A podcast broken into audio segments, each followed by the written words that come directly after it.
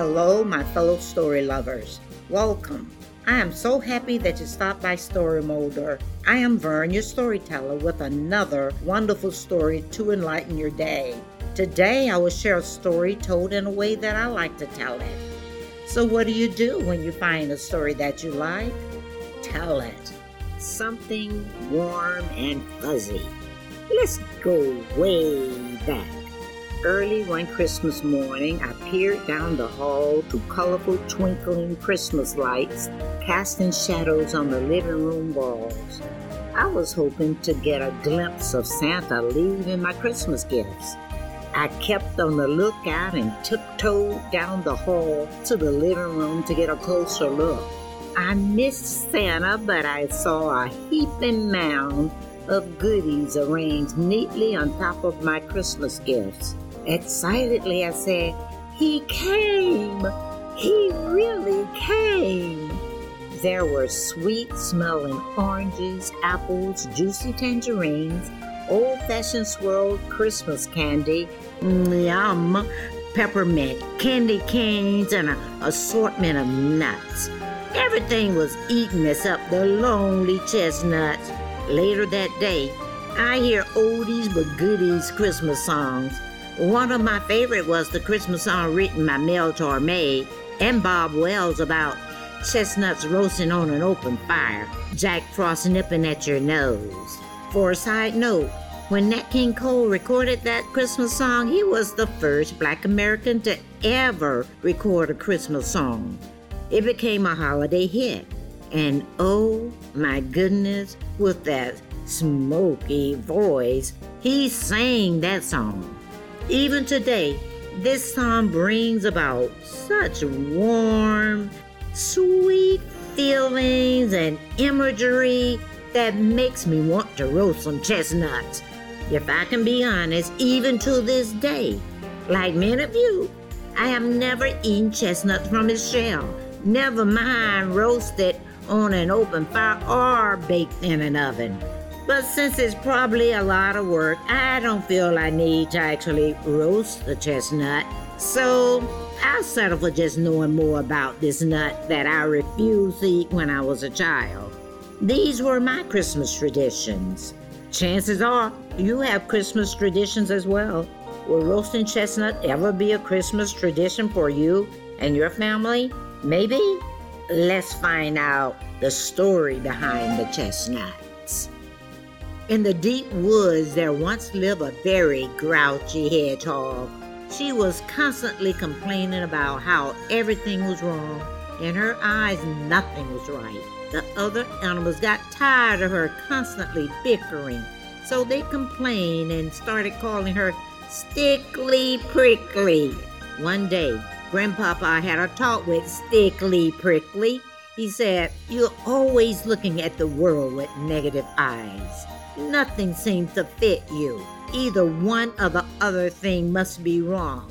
It's never you. You don't like the weather, you don't like the trees, and you think everything on the ground is upside down.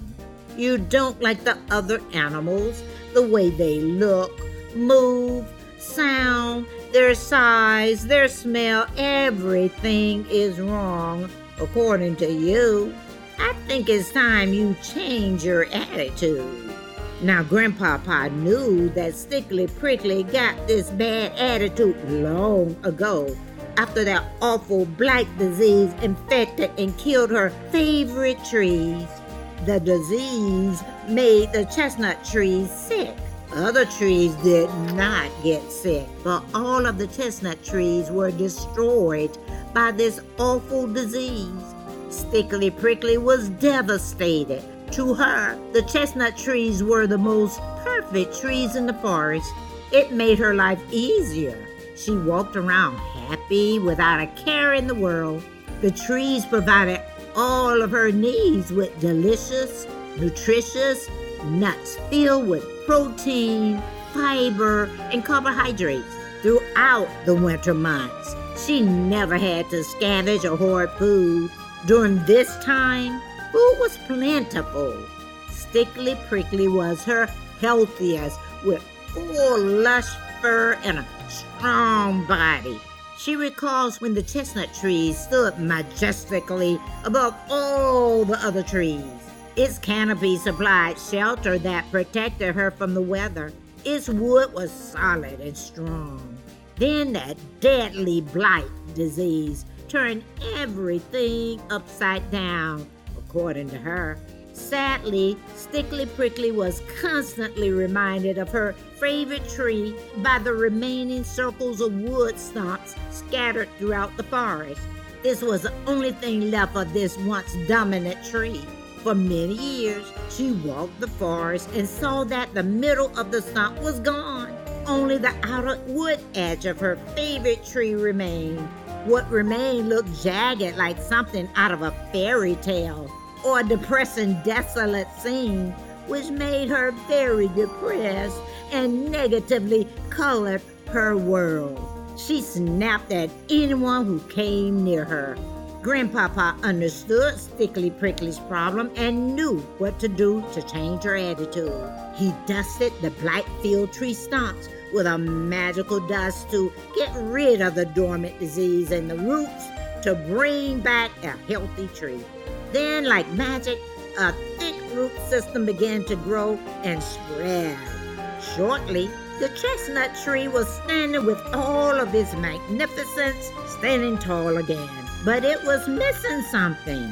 Grandpapa curled up Hedgehog, Stickly Prickly, into a ball and put her on a branch in this very large tree that he had revived just for her. He knew how much Stickly Prickly loved the chestnut tree and would feel right at home. Then he told her, maybe someday, instead of complaining, you will contribute to the world in a positive way by giving it a delicious, high-quality food and provide winter warm filling.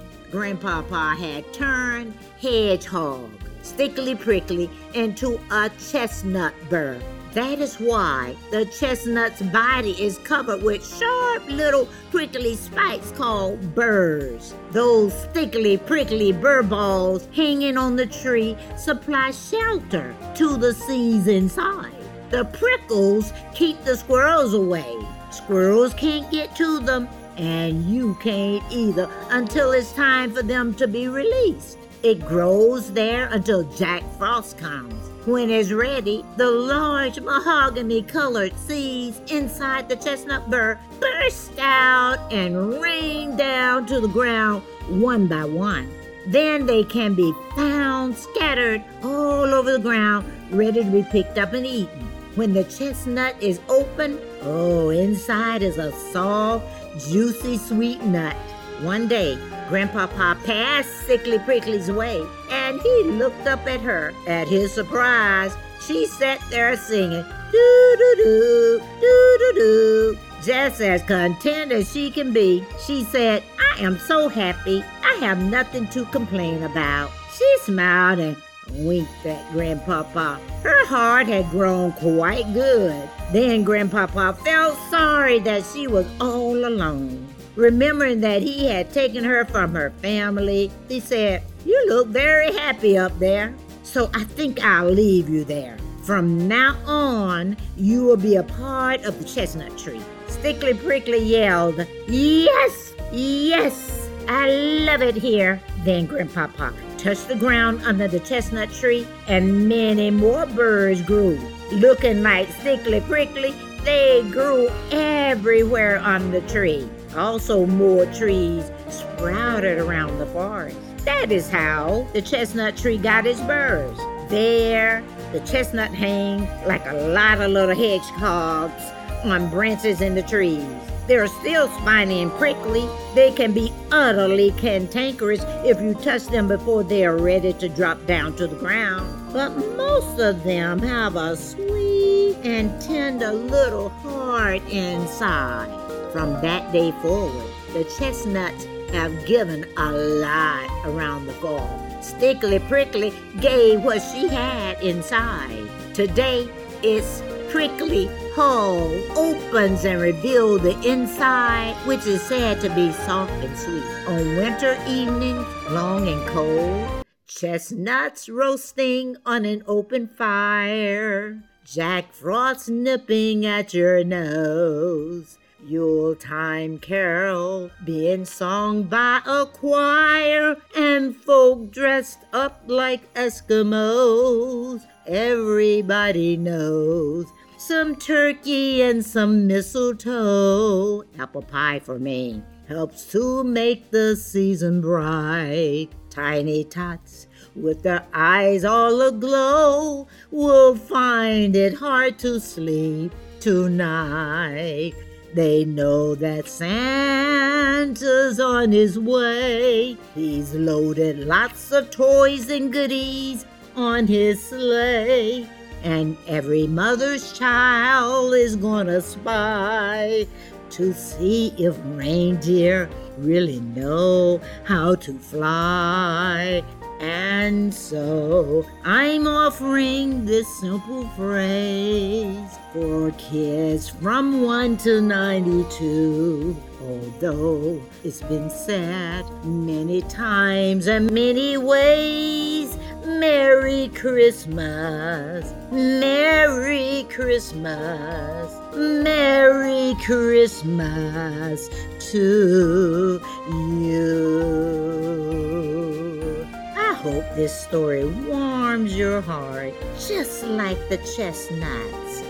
Thanks for dropping by and spending time listening to my story. Come back as often as you like. I'll be happy to have you. Have a wonderful rest of the day. Goodbye.